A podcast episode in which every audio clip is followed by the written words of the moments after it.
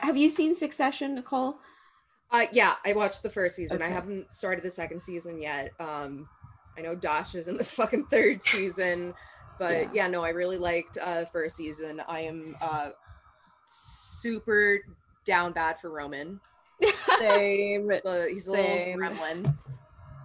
my my friends um were a bunch of my friends were in town this last week and the the quote that ended up being the catchphrase of the trip was the one like succession edit of the yas slay very high camp it just became something that we kept repeating the entire time um i don't know where it came from and I, I, I, yeah, it doesn't. I don't know. It doesn't sound familiar. May, I don't know. Maybe someone said it during like the because I've only seen the first season.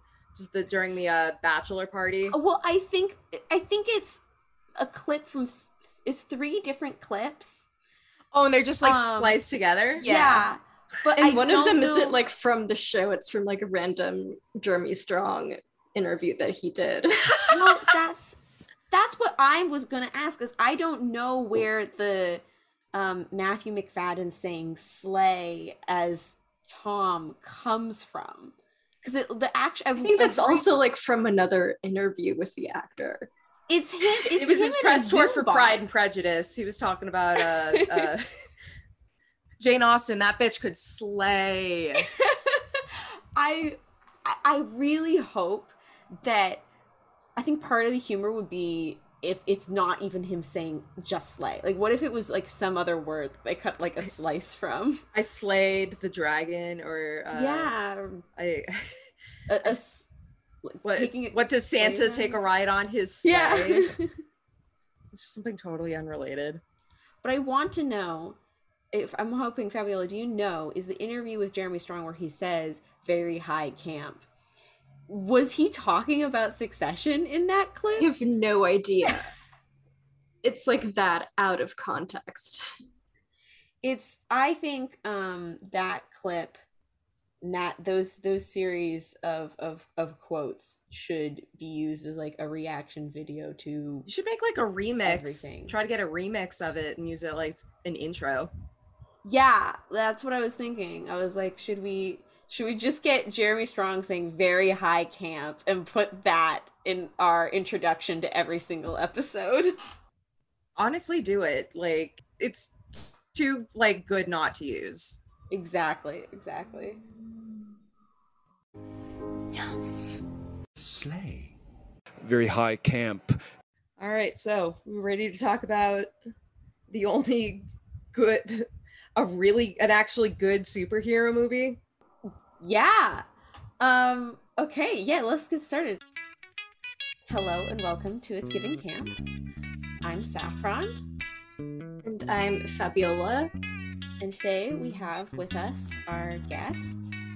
Hi, it's Nicole. Uh, Nicole Veneto, to be specific. Um, I am the co-host of Marvelous or The Death of Cinema, uh, where me and my co-host uh, Discourse Stew, Tyrell James, we are doing the very masochistic uh, thing, which is watching pretty much like every movie in the MCU, as well as like DCU as well.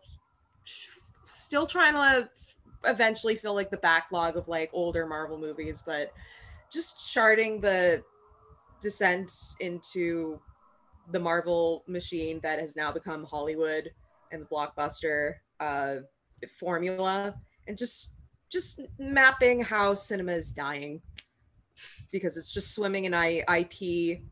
Um, but we we agreed so far we're we just finished phase two, and we agree probably the the best that we had watched so far was unfortunately The Dark Knight, which I think just turned like 14 today. Um which is interesting. Just uh I guess to, to segue into the movie we're doing. Um but yeah, we're going to have to tackle uh the next few movies in the DCU. So we're gonna have to watch fucking Batman versus Superman and Suicide Squad which I saw in theaters.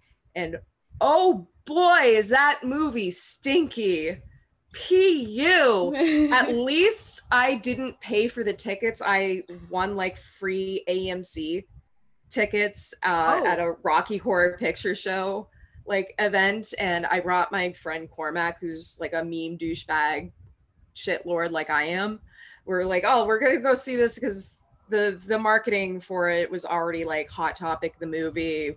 The day the like first images of the Joker, uh, Jared Leto Joker dropped, and just the fucking damage tattoo on his head, everyone was like, "This is gonna be shit." Uh, ha- but I do remember after seeing it, the the one thing I was like, you know that Margot Robbie, they gave her some terrible fucking dialogue, but she did her own fucking stunts. And you know what? She she rocked it as I can see her as Harley. They shouldn't have just given her all this bad like hot topic t-shirt dialogue though. Um and so And now she is Harley. and now she is Harley. Um, and then Birds of Prey was actually, I think, the last movie I saw in theaters before COVID. Same. Yeah, That same. we saw it in Um, theaters together before COVID. It was I I was delighted. It was I don't know if either of you have seen Tank Girl. Um, no. I've seen parts of it. It's it's DC's Tank Girl. I highly recommend Tank Girl. Tank Girl is great. Um, very very campy. I think you guys would love to do an episode on it. Um, but I I really really love Margot Robbie as Harley. Um, I think there's it's just it's it's nice kind of nice like this world sucks but it's nice that we live in a world where like we have such a talented actress that she can on the one hand like play a crazy badass clown lady and on the other hand barbie yes. like and i think that is there's just inherent camp in that like uh like i reread susan sontag's uh, notes on camp not that it's the be all, and end all on camp sensibilities but uh like the the emphasis on uh specifically like artifice and like the exaggeration and like exaggeration is very much harley quinn's character yeah, um, agreed. and that's exaggeration is also just the very uh, formula behind what makes the suicide squad an actually good movie um Yeah. i know yeah so i i i know fabiola's like burning to talk about this because it's her favorite movie so i will hand the mic off to her Um, yeah, this is this is one of my favorite movies of all time. Like there's there's something about it that just it does something to my brain. But should we like do a kind of plot summary? yeah, have we said yet we're discussing the Suicide Squad? as yeah in not the not 20 suicide squad not Yes. the david ayer shit fest that uh just yeah no we are talking about the suicide squad directed by uh james gunn um and actually before before we start i i do want to give a shout out because i think it's very very important that we acknowledge uh the person that is largely arguably responsible for this movie happening and that is um mike gorilla mindset cernovich uh for getting for losing his shit over james gunn's cool tweets and then crying and uh calling his boss to get him fired fired from Marvel. Mike Cernovich basically getting James Gunn fired from Marvel is the reason we have this movie. And I think there's something amazing in that. It's just so ironically funny, if not kind of campy, maybe. Uh, how the situation played out. Um, yeah. it did did not it didn't even work, right? Because now he is No, because now he's he- yeah, it didn't even work in the end because Kevin Feige, like Marvel or the people at Disney, I guess they saw you know how well James Gunn was getting along, like the how well James Gunn was getting along with the Suicide Squad. Um, not that it was as big of a hit at the box office. Like I think it underperformed. It didn't make back its entire budget um, at the box office, which is shocking. But I think that was partly because of COVID. Uh, yeah, Disney saw both like how well that production was going and just how many people were like James Gunn is like the only real actual director Marvel Studios has. It's like it's like Jon Watts and then the Property Brothers, which is just my affectionate nickname for the Russos. Um so it's yeah, it's arguably the the best thing that ever happened to DCU, except for hiring Cathy Yan for uh, Birds of Prey. That was yes. that was a, a great fucking decision. Yeah, so one of my um, main sources that I like wrote about is the New York Times profile on James Gunn that they made Mm. a few weeks before the Suicide Squad came out, where they they made a they made a timeline of the order of events. Like the firing happened, like the old tweets resurfaced July 2018 and was rehired by Marvel on March 2019. So it was way before the Suicide Squad probably even started filming. Oh. Oh yeah, But yeah. yeah. I think it was, and I think it was like they were. I I read a little bit of production stuff because I kind of approached this uh, similar to how I do with my own podcast. Um, just and I also just like looking at production stuff. But there were like several directors like Dup Warner was eyeing before like James Gunn became available, and wouldn't you know, all of them were like terrible. Yeah, after all those other director names got thrown around, um, James got fired, but then Warner Brothers called him the Monday after that happened. So pretty immediately.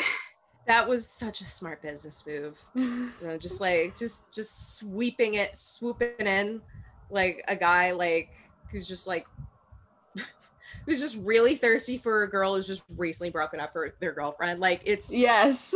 yeah, and they apparently first offered him a Superman movie, Oh. which Yeah, is an even read bolder that. move. It's an even bolder move. Like, here's the biggest superhero. yeah. that we already have ruined. Did he Yeah. did he turn it down or did he I think he yes, he did. Yeah. He- I think he uh I read that he had gone to like after this like conversation was initiated, he was like, Well, you know, uh like Warner basically was like, Okay, you you don't want to do Superman, take your pick. What what the fuck do you they gave him like carte blanche. Uh and he was like, you know what? I want to do a Suicide Squad movie. And the only stipulation basically Warner had, and I I don't I don't think I've ever disclosed this. Um, I know on Twitter I have I I kind of have like beef with Warner Brothers because they refused to release uh, the uncut version of the Devils on uh, Yep. Yeah. you know in America. So you know fuck you Warner. But uh, Warner they were like okay our only stipulation James Gunn you can we're we're not going to breathe down your neck while you're making this movie. We're not going to give you like you know a rubric like you know Kevin Feige would give you where it's like you got to do this this this it has to tie into this this this their only stipulation was please please bring back Margot Robbie Oh, so they they asked for Margot.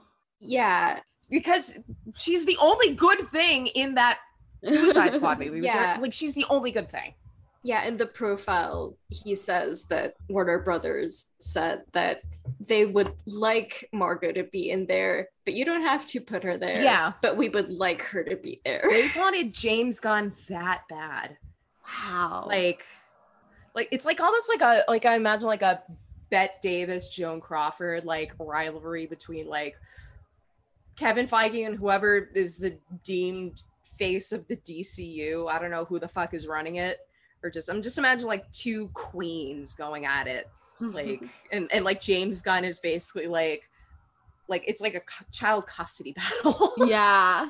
Oh, the one thing I I did look up that apparently James Gunn proposed the title "The Suicide Squad" as a complete joke, and the War- the execs at Warner Brothers were like, "It's perfect," it's perfect. and James Gunn was like, "I literally just put the in front of it."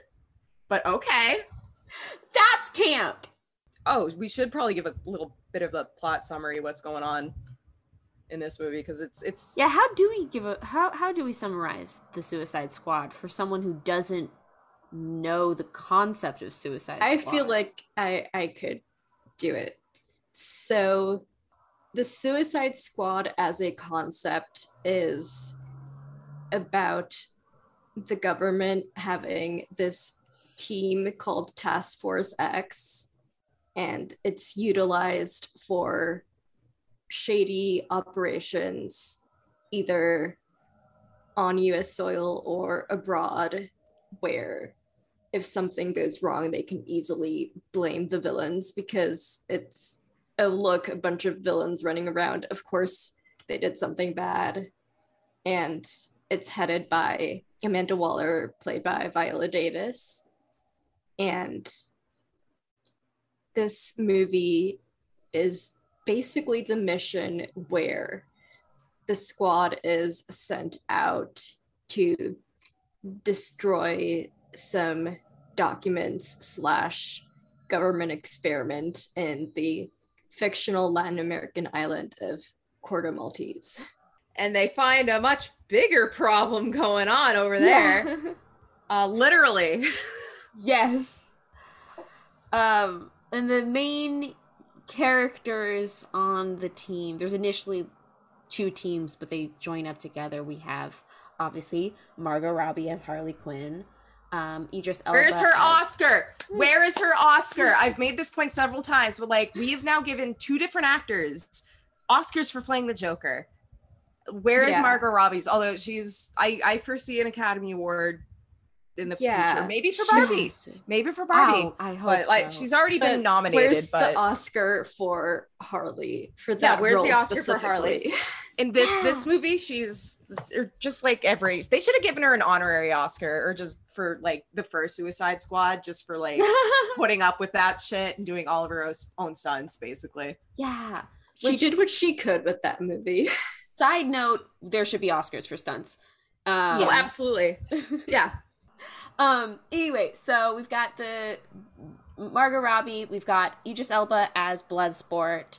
We have uh Sylvester Stallone voicing a shark. King King Shark. Shark. He, I, who is an all CG like motion capture character, not unlike uh, you know, I I've watched a couple James Gunn movies. Like I watched Slither in a like short film he did, um, as well as Guardians of the Galaxy, and he kind of has an affinity towards like either small little guys or creatures just running around doing like heinous shit. Um, I joked earlier that I am Moe through helplessness. No, King Shark is Moe through helplessness and and hunger, but he learns to love and have friends. Um. Just so touching. Oh my god, there are emotional character are- arcs in this sto- in this fucking movie. It is found family. It does what superhero like. It is It is actually found family. Oh my god, yeah. Okay, wait. So who's the rest of this cast? Oh my god, it's such a cast. We Rat, got John- Ratcatcher Yeah. two. Yes. um, daughter of Yeah. Ratcatcher one. Um, oh my god, what's the what's the actress's name? Daniela- I Uh, Daniela, I Daniela loved her. Melchior. she's she's fantastic um she she's a she's great uh her father is taika waititi uh we also have on our well, John Cena as Peacemaker. john cena as Yeah. peacemaker the john cena uh John Cena, who is a good ass actor. who is perfectly cast in this role yeah. like and i arguably i think i made a note like could you argue his like casting as peacemaker is kind of camp in it if not like Yeah. like obviously not naive camp like oh, this movie i would put in the category of like deliberate camp not that that makes that any lesser but like um It knows what it's doing. Yeah. i don't know how much of like whether anyone's really looked at the relationship between like camp and like meta references like metatextual sort of like meaning because i feel like there is something to be like mined from casting like this someone like john cena in a role like this that is like you know i've this is peacemaker is what captain america would actually be in real life. Uh not a sweet uh good-hearted you know himbo but a despicable uh uh basically right-wing crazy person with a with a gun and a stupid helmet Yeah. Peacemaker for me is one of the many camp aspects of this movie. Like, not just with the can- casting of John Cena, because the movie is really aware of what John Cena looks like physically. yes yes like the movie knows that most people do not look like this and the this in question is basically a real life uh, comic book character like the way that they're Mm. drawn. He's like a he's got JoJo proportions, basically. His veins in his arms are just bulging. They're just popping out constantly. They're like that one that one picture. His arms look like that one meme picture of the kid that's like Yes, I know the exactly. kid with the, which- kid with the throbbing vein. He's like, you know, don't nut. Like that's what John Cena, Cena's arms always look like. That's where they hold him flat. Nothing like a bloodbath to start the day. They call you peacemaker. I cherish peace with all my heart. I don't care how many men, women, and children I need to kill to get it. I thought you were the crazy one. Oh yeah. And I I also love Peacemaker's outfit. Oh, it's so Because campy too. It it it's very much in the vein. It it looks exactly like how it's drawn in the Silver Age comics. yeah, it and- looks very like 60, 50, 60s era. yeah. And like overall in the film, it's it's very camp how much it embraces pulpy iconography, especially in contrast to every other superhero movie that's coming out. Oh, it's so refreshing. Head explosions, uh actual sets um which apparently these the the sets built for this movie are apparently the biggest that it have ever been made for a Warner Brothers production. oh which- wow. When you think about it, it is fucking crazy or insane to think about like they like like how many major intellectual properties just Warner like have like you know Harry Potter all all these other fucking big blockbuster movies but like they James Gunn he was like I wanted to he made that like beach beach set that like opens the movie where uh half the cast that well we didn't introduce the other cast because they kind of the other team too much because most of them just get murked immediately Yeah. including uh including Pete Davidson. He gets he he gets his face shot off in the most satisfying way. Yeah. because I think a lot of people were worried he was going to be like the James Leto J- James Leto? Who the fuck is James Leto? Jared Leto of this movie because like just kind of similar vibes from their like public image. Um and then he just like not even 15 minutes in gets shot in the fucking face and it's It's also so fun that they set up um like Michael Ru- Rucker, Michael Rooker. How do you say his last name? Yeah, Michael Rooker is savant, and he's like he's how it opens, and he's this brooding character. You know, he's got the Johnny Cash. that opening shot camera movement is so good too and then he's the character who panics and Yeah. tries to run and gets his head blown and then like 10 15 minutes in we suddenly switch to oh here's our actual main character. More more importantly he gets killed and his blood is used to provide Warner Brothers proudly presents yes. oh my god i i could talk about like i another thing i just shortly i love the like creative transitions and like opening titles and like you know meanwhile like the location that's so inspired and does so much rather than like i watch a fucking bland ass marvel movie and it's in the, quarter. New york july 5th 8 17 in the morning. It looks like and it's just a sh- it's just an overhead shot of like a fake CGI constructed fucking yeah. ugly ass building. I think the thing with i mean so i don't read a lot of comics but is it fair to say that those like title cards are very much like comic book panels Yeah. Not only in the sense that they're very clearly taking up a lot of space in the frame, but also in their interactions with the rest of the illustrations. mm-hmm. This this movie has such a like great use of cinematography. Um, like everything is bright. Like I can see things. It's not all like gray. It's not sh- you know the light. There's lighting. The lighting is so gorgeous in this movie.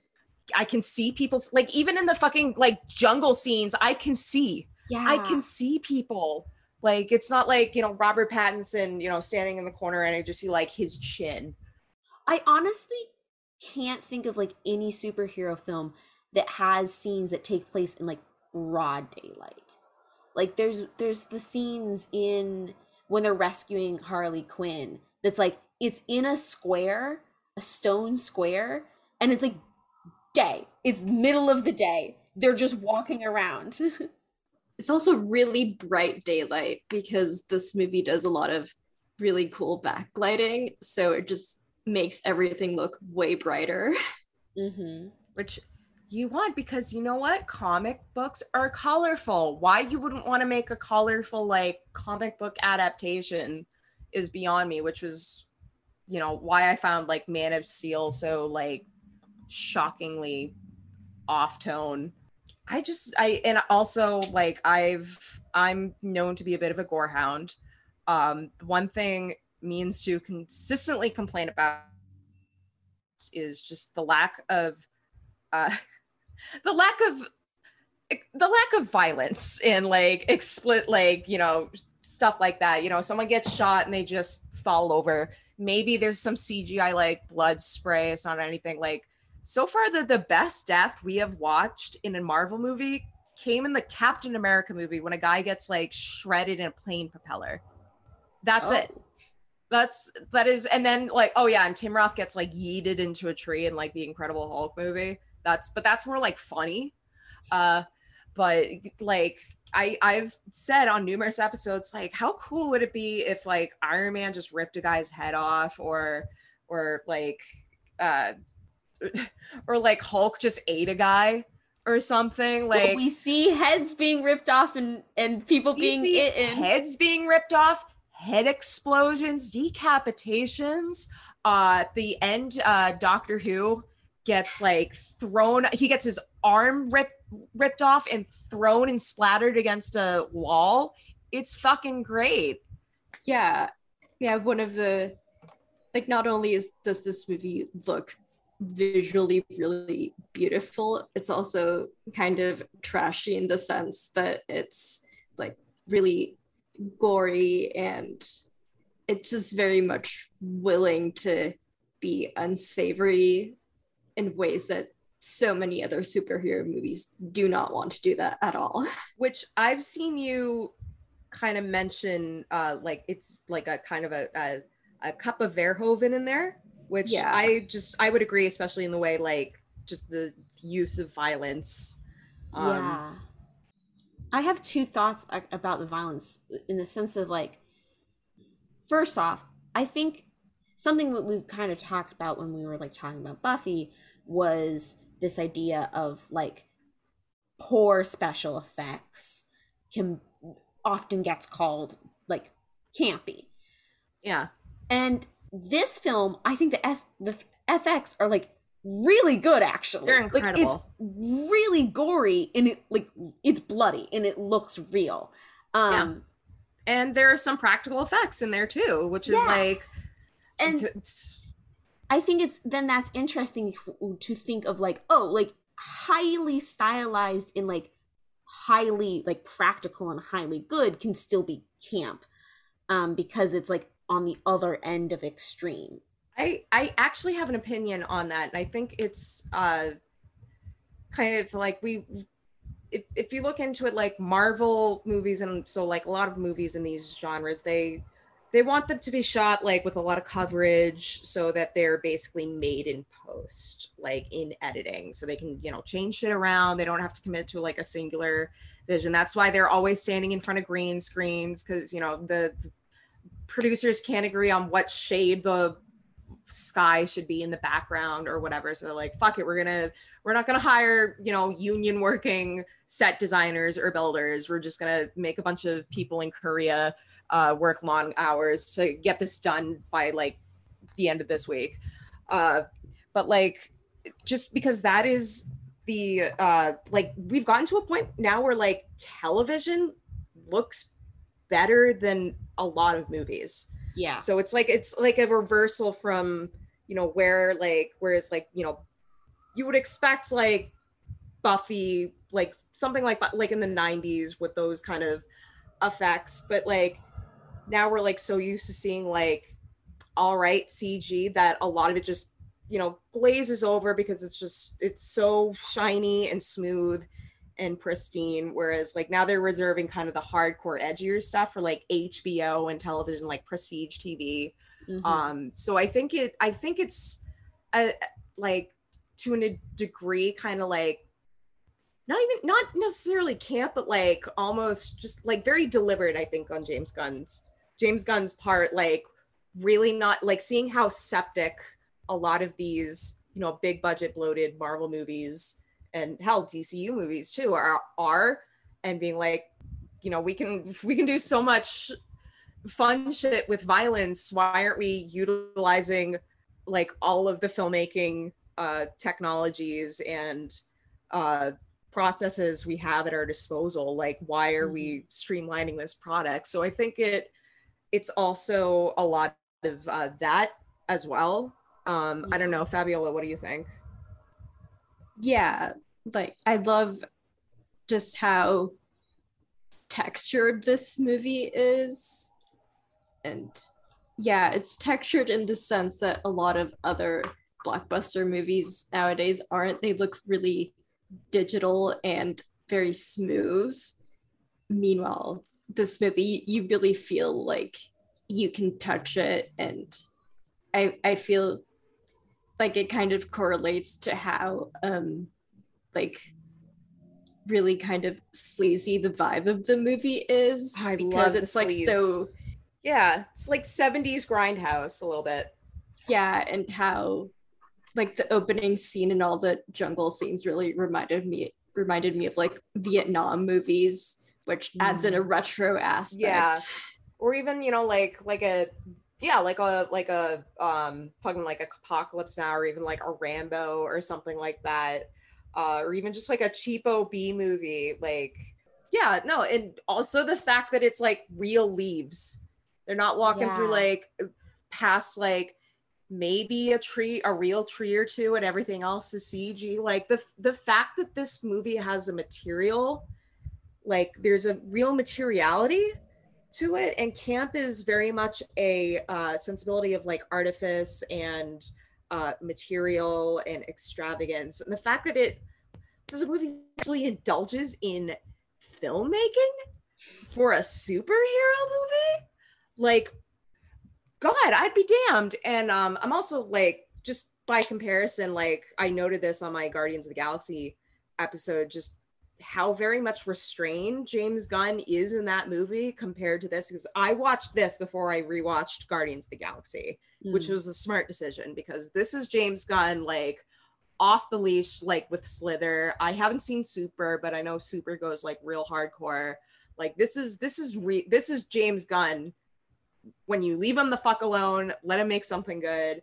And actually, you know what? Can we can we talk about while we're kind of on the topic of Fabiola, while you brought up like, you know, looking at looking, wanting to like see and touch everything. Like, I just think the like the best scene of the movie, there's a lot of great scenes in this movie, but personally, my my favorite, I think you'll agree, is is Harley Quinn breaking out of the uh uh Yeah. the, the president's uh house.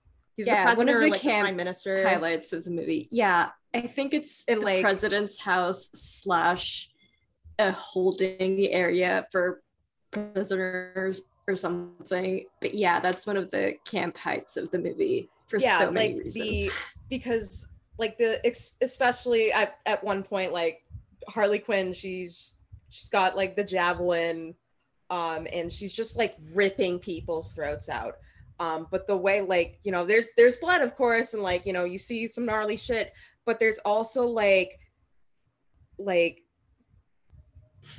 flowers and hearts and butterflies and shit that like come out There's like di- digital so Animated it's a birds. it's animated and like it's it's a great use of like CG-ish animation too because Yeah. it's it's it's like letting us see the blood but it's also like at the same time kind of to like James Gunn's benefit because I know like the MPAA uh well they're the MPA now but I I know for a fact they really don't like blood splatter too much. Um they've like given movies NC-17s in the past over like not that that's a huge rating now but they've given it over like you know you can't be having the blood like spray out so much. Like that was a problem with like I, I think like the original cut of RoboCop.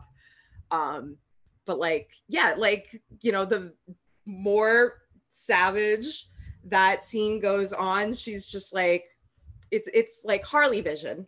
Uh, it, and I Yeah. think there's something there's a inherent campiness to the tying of like, you know, cutesy kitsch, like cutesy aesthetic and like grotesque violence. Like that's something inherently camp to that.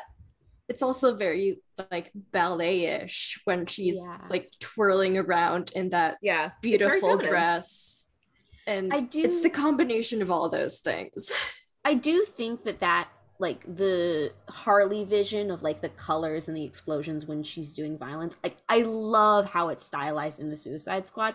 I do feel like that must be like Cathy Yan like did it first with Oh Birds yeah, of yeah. I I can't Um, wait to rewatch Birds of Prey too. because in yeah, that I film do, there's I do also remember like, that was the also explosions of of- pink and blue and hearts Yeah. and stuff and that. And so I I uh I I'm glad that that's like kind of a stylistic choice that has been carried over, but also in each film there it is their an own each director has their own kind of style of of Yeah. doing it. not David Ayer. Yeah. or, or or the producers that maybe not not that his original cut of Suicide Squad was probably any good. It, it was probably terrible, but uh I The, the I don't think production that- made yeah. it worse. the, the production made it worse and the uh producers and on this movie had the wise wise decision to just leave James Gunn the fuck alone and let him uh do what he wants and and let him cast his brother as a disgusting nasty weasel that is totally totally a meta like co- like commentary like James Gunn own joke on like how merchandisable like Rocket Raccoon became because that's Yeah. like like how uh fucking uh Peacemaker would be Captain America in real life Weasel would be uh rac- rac- Rocket Raccoon in real life uh a thing like what's that what's that line like you know he he's killed like 30 kids They're like this thing is not cute. It's, it's disgusting. It's drooling. I think it has like a little dick too. Yo, is this a dog? What? Is, is this thing a dog? A, a dog? Yes. What? What kind, kind of dog do you think it is, mate? I don't know. I'm not familiar with all the breeds. I'm gonna go with Afghan Hound. Since when does an Afghan hound have bloody thumbs? Oh my god, is it a werewolf? I wanted to meet a werewolf forever. Yo, they sent me into a werewolf? Yo, let me know. I do not fuck with werewolves. I have so many like questions and, and things that I want to to bring up. And- maybe one that, that is kind of like a transition from specifically that Harley scene is like asking about the the soundtrack and the music. Um Oh, this yeah. is for both of you because I'm like I'm curious what you think of the kind of music that plays in this film Mhm. and like I I feel like I remember Fabiola I've heard you talking before about how you think like the era of the songs that are picked out is really interesting. Yeah, um, I I really like the music and this movie, mostly because you can tell that it's music. It's music that James genuinely likes, because in a lot of other movies with um, licensed music, it's usually just slapping on whatever popular old song there is. And even though a lot of these are old songs, they're they're genuinely they're songs that you can tell he genuinely likes and i i loved how they kind of fit the vibe of the characters in the movie specifically like they gelled really well Yeah. Yeah, I think it's so like the needle drops aren't like Cynical. they're they aren't cynical. I was also gonna say like they're not yeah, they're like not already super popular iconic songs. And, and or super obvious or or like I like I've discussed this a lot because Marvel is known for their needle drops. Like James Gunn made Guardians of the Galaxy, and Guardians of the Galaxy is like like a huge reason it was super popular, even though like Guardians was not a very well known Marvel like property when it was released, was because of the soundtrack and because of the use Yeah. of music. Um, like I have a friend of mine who like he bought like a, a Guardians of the Galaxy like edition like vinyl with a like uh I think it came with a record player too. uh like a Wow. vinyl record player yeah like the the freaking merchandising for guardians of the galaxy was like insane that's that's why we called our our episode uh, fucking assemble pump funko pops uh Yeah. but like in in this movie like it, it also feels uh, like casting uh you know like like casting john cena and like using the violence like it feels like also very uh uh, a, a very uh, like a deliberate commentary on the on what superhero movies are doing today like iron man kind of started the whole uh like needle drop. You need to have a good needle drop you need to have a needle drop in your superhero movie. You know i am iron man uh the worst example of it was uh like the use of the clash in iron man 2 which is like joe strummer would have none of this you fucking asshole. Um or or like I think the worst example is also just the first Suicide Squad movie, which the first hour of which is literally like a a, a music video, just Mm. obvious song after obvious song after and they're only song, played like, for like five seconds each. yeah, it's like oh look, uh, Har- we're introducing Harley Quinn. Oh, you don't own me. It's it's Yeah. like like so stupidly obvious, like like something like a 14 year old would come up with a better like track of like music to accompany it. I feel like music often in needle drops often gets used in as like a stand-in for character development. Oh, Like, be- absolutely. it becomes exposition. It becomes like, oh, this is how we gotta feel about this character. Oh, you know, here's the attitude of Harley Quinn. You don't own her, or like, Yeah. I, don't, I don't know. They were playing some like Spanish rap when uh, what's that? What's that character they totally waste name with the fire powers and the cool Oh. like uh, skull skull tattoo? But like this movie, you can read this movie as like James Gunn like kicking the shit out of Ayer's Suicide Squad. We're discussing like a lot of these camp elements of this film and thinking about it as like a superhero film as well and what does it mean for the superhero genre. It also just works as a film. I think Absolutely. Yeah. Absolutely.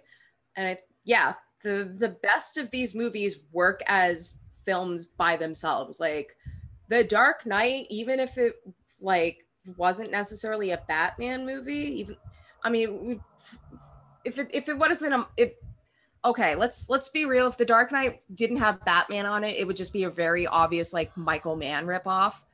But but I think it it has enough story elements that like you know you can just give the characters different names and it works on its own. Mhm. basically whereas like most of these movies all of the hype and the entertainment value is attached to like the ip itself and the characters and like the tapping into like the the fan base that already exists for these characters. And what james gunn does that's brilliant is he just takes like a bunch of he scrapes the bottom of the barrel for the stupidest ass like superheroes. Like fucking polka dot man T-Day uh, like- kid, the, the detachable, the detachable kid. kid. Uh, there's yeah, javelin. Just just a guy who throws a javelin. Yeah, which is which is great, and also like you can art just like that aspect as well. Like you know, just the idea of even just scrape scraping the bottom of the barrel, the IP bin, and you know what the brilliant thing is, he gives them an actual character in an arc. and they're real, right? like they're the, the polka dot man is a real like Yes. DC Yes. character. He's a Yes. Batman villain, I think. Yeah, and one of the really cool, one of the many really cool things about this movie is that it doesn't really try to make fun of him. It just takes this character really seriously and with the power. And I love the juxtaposition of the very bright polka dots and the darkness that they carry thematically and also body Yeah, he's got like the emo kid like hair bowl cut Yeah, too. yeah. The body horror is also that's such a great. That's oh, the body horror element is. I've also said, uh, like we need more body horror in our superhero movies, and this movie delivers on that. There's like the the the scene where they they finally see like, oh, we've been like like we as in the United States empire and you know Amanda Waller and whatnot, uh, basically been like helping run like these horrific experiments using uh oh we didn't even say the uh the main villain of this movie is a giant fucking starfish Yeah. like the size of like Pink and blue seven starfish. skyscrapers yeah with a big ass eye it's fucking patrick star but scary and disgusting uh like and it makes like little baby versions of itself that like fly onto your face like a face hugger from alien and like control you like a zombie. So there's the the suicide squad you know rolls up sees the experiment and there's just like a guy with like just the upper half of his body and there's just like guts spilling out and no legs. Like yeah. just like twitching and it's horrifying and it's practical. It's like that's not a cgi like blood that's like an actual prop and it was amazing.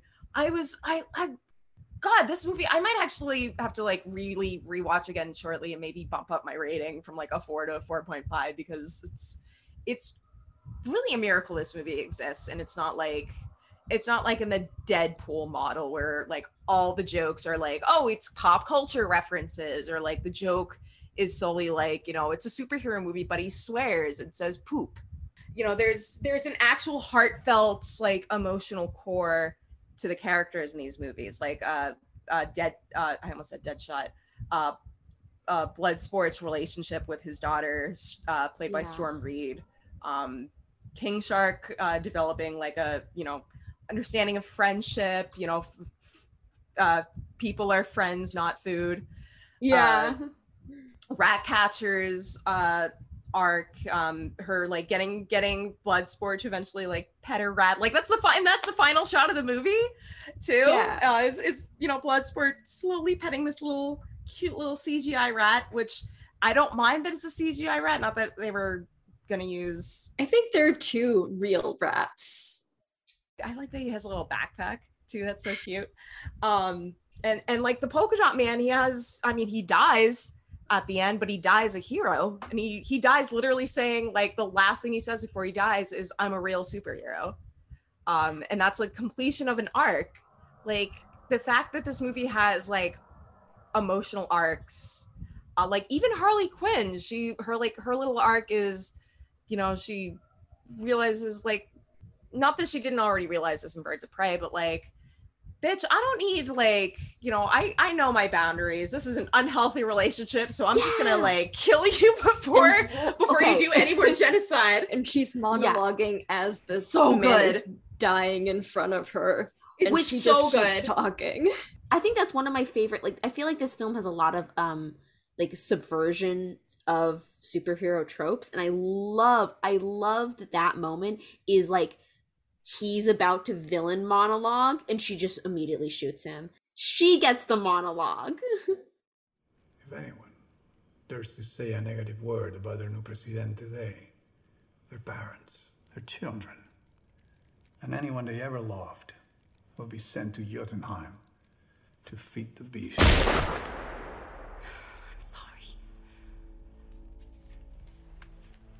Recently, I made a promise to myself that the next time I got a boyfriend, I'd be on the lookout for red flags. And if I saw any, I would do the healthy thing. And I would murder him. And killing kids. It's kind of a red flag. I also think that the, the bringing up this idea of like the hero, like polka dot here man getting to be the hero, like that's something that you've talked about a lot, right, Fabiola? That this is like the idea of camp of like not intending to be a hero, but you Yeah. are a hero. Yeah, but you said that on the first episode, I remember, and I had that mindset thinking about Yeah. this movie. And that kind of brings me back to the last shot of petting the rat. And I feel like so much of the movie is, and camp in general, is about what petting the rat means. It's it's about It's a metaphor. embracing yeah, it's about just like embracing Oh my god, like never trash that or low culture. yes. which- oh my god, this movie is actually genius. Shit. I the the mono like I felt like I didn't even think about that for the final shot. I we're watching this film and and hearing like rewatching the scene of like the flashback of of Cleo or Ratcatcher 2 and her father and where he's like, "Oh, like if the most Taika despised Waititi in a wig doing Yeah. a Port- Portuguese accent. But like it's like oh, the, the the the line is something like the the most if the most despised creatures have a purpose, then everyone has a purpose. I was like, wait, that's them. They're the Yeah. like everyone can be a hero. yeah there's there's also that um like aspect in in notes on camp. Again not that susan sontag's essay is the be all end all on uh you know camp aesthetics but like there's a line in the essay where you know she describes camp sensibility as like things being what they are not like bad guys being superheroes. That is basically the plot of this movie like the and a summary of this movie. Bad guys being superheroes. Like that is like it's it's superheroes in quotation marks it's Yeah. the camp concept in when you pitch it like that inherently that also kind of leads me to one of my favorite scenes that I just realized like how special it is in my rewatch. It's the strip club scene, which it's oh. just it's just so beautiful and I love that it takes place in a strip club, which most movies would not set like such a joyous, beautiful scene at a strip club. to just talk about how it's such a joyous scene, I think that, like, I don't know, Nicole, you have you had a lot of fun like watching these superhero films like on your No. episode? um i mean i i get like fun out of like making fun of them Yeah. um what's not fun is like when i realize i'm like i've been watching a movie and like pausing to take notes for like an hour and a half and i still have like an hour and 45 minutes of runtime left and that's going to take me like two hours to get more than two hours to get through that's not fun um but but like this movie fun? there's such a yeah there's there's such have been a lot there's been such a loss of like spectacle like i think the last the last time i had a good time with a marvel movie was that first avengers. Um and that's that's still like you know been very watered down since like like the my first reaction when it came out in like 2012 you know just spectacle is like a key thing of cinema. And like i want to be entertained and i want to feel like joy as yeah like when i watch something i want to see like colors and people having a good time and you know people doing wild ass shit that i you know can't see anywhere else you know not you know someone you know saying things you'd put on a t-shirt in a poorly lit room and it's like gray shade color corrected and looks terrible. But like this movie i had like genuine joy watching uh like like like cla- like i was clapping and i was watching this movie like by myself like in my room like in my apartment and i i mean i do this all the time like my roommates like thought it was kind of nuts for a couple uh weeks because i would just be like in my room watching movies i'd be like oh hell no oh god and just like cheering and like hooting and hollering like fucking uh De Niro during Cape Fear. Uh, so I was, yeah, I was making, I was raising the fucking roof during Suicide Squad, like, and yeah, that uh, the the strip club scene. I don't know. I just there should just be more strip club scenes in movies in general. There's just like um, there's a specific aesthetic. It's it's also kind of why I love the movie Zola so much. Yeah. like there's Oh, such a shiny that like you know it's It's it's, so also good. like about very much about artifice. Like it shares Mm. that connection very much with camp like uh you know glitter uh just all, all these different like surfaces sleaze and like performance of femininity. yeah like it's it's very material uh long story short uh my my joy watching these marvel movies is you know pro- has been progressively and steadily like declining um this is like suicide squad is a breath of fresh air like after after like ch- choking on sawdust for for for like several weeks How about some, uh, what do you guys drink around here? Fernet? I'm gonna round a Fernet for the table. Comprende? See, Hey, Peacemaker. We're on a mission. Easy, Inspector Gadget. Little drink never hurt nobody. Except for the thousands of people killed in drunk driving accidents every year. Come on, Dubois. This could be our last drink. Gracias. Just one. You're gonna be that guy. I'm gonna be that guy. Hey, Chica. Forgot the rep.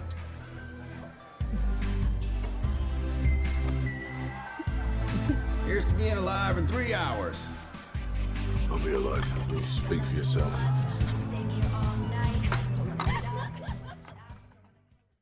Uh, One of the last things I, I want to say is because you know we talk about how camp is layers and i think one of the layers that i love about this film is that it's so like anti-imperialist and like anti um like very much criticizing america and yeah as much as these movies can do like it's the most Yes. explicit about it like compared to all these other movies where it's just a gesture. Yeah. Uh it's just a gesture like the worst example the best example and by i mean like the worst is also like captain america the winter soldier which everyone remembers that movie being like like oh it's it's super critical of you know the american security state and you know america's the bad guys like making it out to be like some like anti-fascist classic and it's not at all. It's in completely you know it's not. So it's just seeing this like as far as this movie can go which you know there's still restraints on like what how like political this movie can get in delving and criticizing like american empire because this is like a big budget major hollywood studio like production. But like it you understand that amanda waller is the bad guy in this Mhm. situation. It's not like you know this isn't this this isn't like a movie like a marvel movie where you know shield it's like oh they're a covert organization but they're you know good at heart. It's like no the covert operation working here is like snaky and like terrible as shit and they're funding all sorts of god awful things. Uh in the global south and like killing people and shit just for for you know preservation of the empire. And this movie makes a point of saying like this is what we do like literally. And Like, even is- like it says like okay america is covering up these operations. It also has our heroes in quotes are also villains. And they also enact a bunch of violence on the like the people of Corto Maltese. And I I think one of the scenes that like sticks out in my mind is that we have this like oh it's like this fun like competition between Bloodsport and Peacemaker. Oh yeah when they they go into the uh camp and it's uh the joke is at the end it's yeah they're killing all these people and then yeah they're killing all these people and they're they're actually their allies. They're against like the the the military uh like uh regime uh, on the island and the rebel leader is like ally- yeah She's like what the fuck do you just do and she she's like you americans like Yes, it's, it's yeah. directly like even though oh they end up being the heroes it still has this like message of like american america is violent and america and peacemaker is just that embodied too Yeah. like the american Yeah. uh, the american empire spirit like embodied. That is if you want to know what a true american superhero like a guy who'd be like you know as i said the real captain america would be peacemaker. Yeah, and- he would he would be like executing like people for jaywalking or not no he'd be like trying to like assassinate like colin kaepernick for kneeling or or whatever. Like Yeah. like that's that's america. That is Yeah. america. Yeah, and the camp of Peacemaker is not just his Silver Age outfit. It's that in combination with how really scary he is in this movie. He's it's both of those things working together. yeah which like i i also think there's something to be said about uh camp and like as i said earlier like there's an inherent campiness to uh you know the merging of cute aesthetics and like horrible violence like camp sensibility i feel is so much like the combination of two very contrasting things Mhm. Yeah. together um you know not to say that's always camp but i feel like that uh, it's a thing that's used often or you know very common in campy sensibilities or something that or a way of drawing out something that's very campy or like a, a meaning or an interpretation or just a view of something through a camp lens is provided through like a stark contrast um and that that's the brilliance of this movie i think in contrasting like the bright aesthetics of you know what what used to be superhero movies like remember when superhero movies were like colorful Yeah. had like practice some practical effects and people in costumes and they weren't just like walking around and like on a, a green screen with in like a green morph suit with like little baubles attached themselves like you know the, the you know as i haven't seen the like batman and robin but like as bad as movie think people think that movie is it has a look to it.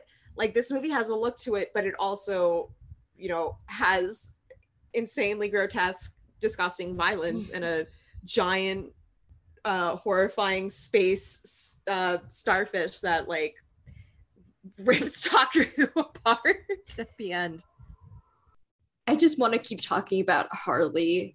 It's so hard not to keep talking about Harley. Yeah. We need to talk about Harley. There you go. There's your episode title. We need to talk about Harley. Uh just she's she's so good. I love her.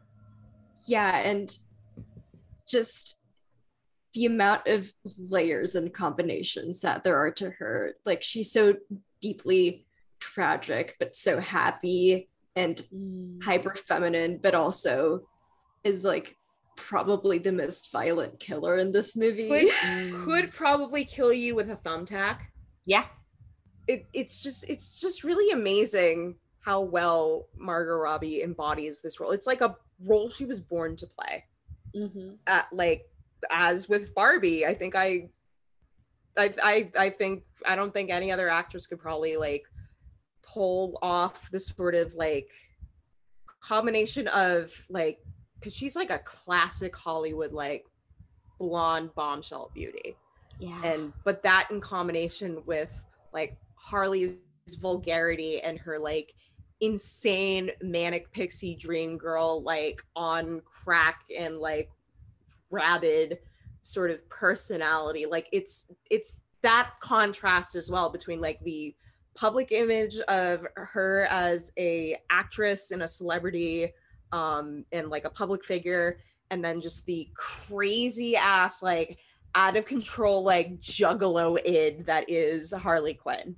Like that's the fact that she's do she is like again it says a lot that like warner brothers they were they were like listen our kind of our only stipulation james gunn is that you can we'd like you to keep margot robbie. Like they knew what they they knew they struck gold and that was that casting i think um like we've already said like the casting for marvel movies often is what kind of keeps them from sinking completely into shit. Uh this they struck gold with margot robbie. She is just like i i can't sing my praises enough for her as harley quinn. And harley's like one of the greatest female characters of all time and Yes. i'd argue one of the greatest camp icons as well. Yeah. just you know she's always talking in that you know new york accent. You know just It's the like, like the fucking nanny. She talks like the nanny like fran drescher uh she's just you know doing like like i love the scene there um uh the squad there. Uh they they've just captured uh the thinker uh peter capaldi uh so doctor who. And and they're like you know you you you know you tell anyone about this you die. And harley's just like going back and forth you like you know you wear you you know you wear your pants backwards you die. And she's just like going like she's just throwing out these stupid little things at him. And like it's also nice to see a woman doing that as opposed to like you know boring guy that they're just like having throw soy dialogue and like stupid quips it's so out. self it's so self-aware that scene too because she's like she's like i am pacing back and forth I am pa- I am walking back and forth. She's also just like it's such a fun voice to do too. Like no wonder she has no wonder she she loves playing Harley. Uh yeah, she's she's also like camp embodied in a very feminine way as well. I agree. We fail the mission, you die. If we find out any information you give us is false, you die. If we find out you have personalized license plates, you die. What? No. If you mismatch blacks, you die. No. If you cough without covering your mouth. Harley, those last three aren't things. Although, probably don't need to say this, but that isn't an open invitation for you to cough without covering your mouth. The the intro credits. I think like that's the one last thing I want that like we Yes. could talk about. It's Yes. the intro credits and the song selection. And Yeah. The one we're seeing about everyone dying. It's like very overtly violent and joyous. That entire sequence. It, it like makes, it's having fun with death. it- it's having fun uh, with yeah. It's also like not being it's not hiding the fact that the, all of the people like working for Amanda Waller are so desensitized to death. They're, making death, bets yeah. about it. They're just like, oh, who's gonna die first? Well, I'll I'll pay like twenty dollars. You know, it's this person.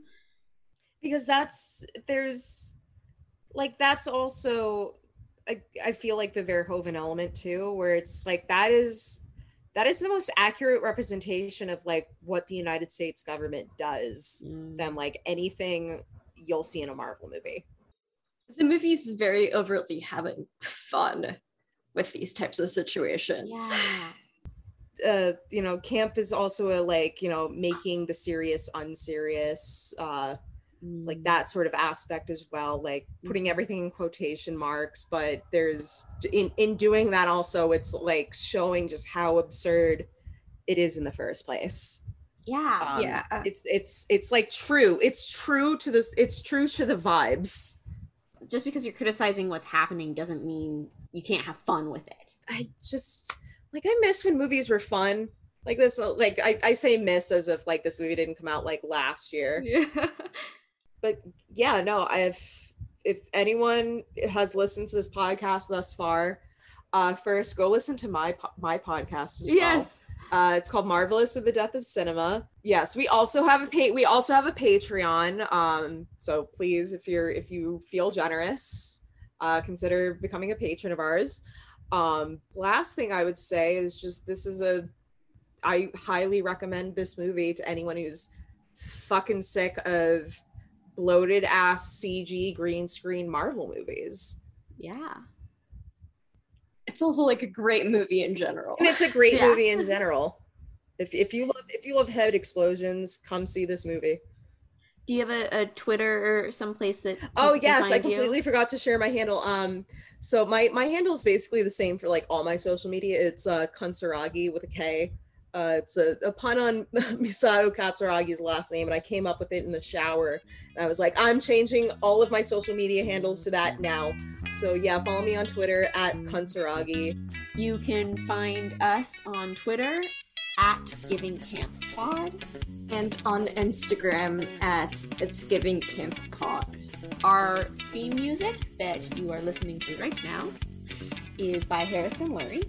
Shout out to our patrons, Nicole and Jose. I'm Saffron Heftegaub, and I'm online at Gaub Hefta. And I'm Fabiola Liano, and you can find me on Twitter at Fabiola underscore Liano. Thank you so much for listening. And if you enjoy our podcast, please recommend it to your friends. but yeah no this was this was great i am so happy i finally got to talk about a superhero movie that isn't just okay if not like just uh, just aggressively mediocre and spelling the the end of uh the film industry as we know it uh so thank you guys for having me on so much Yeah, this this Yeah. was so fun. I've had so much fun. Yeah, thank you for for coming. yeah yeah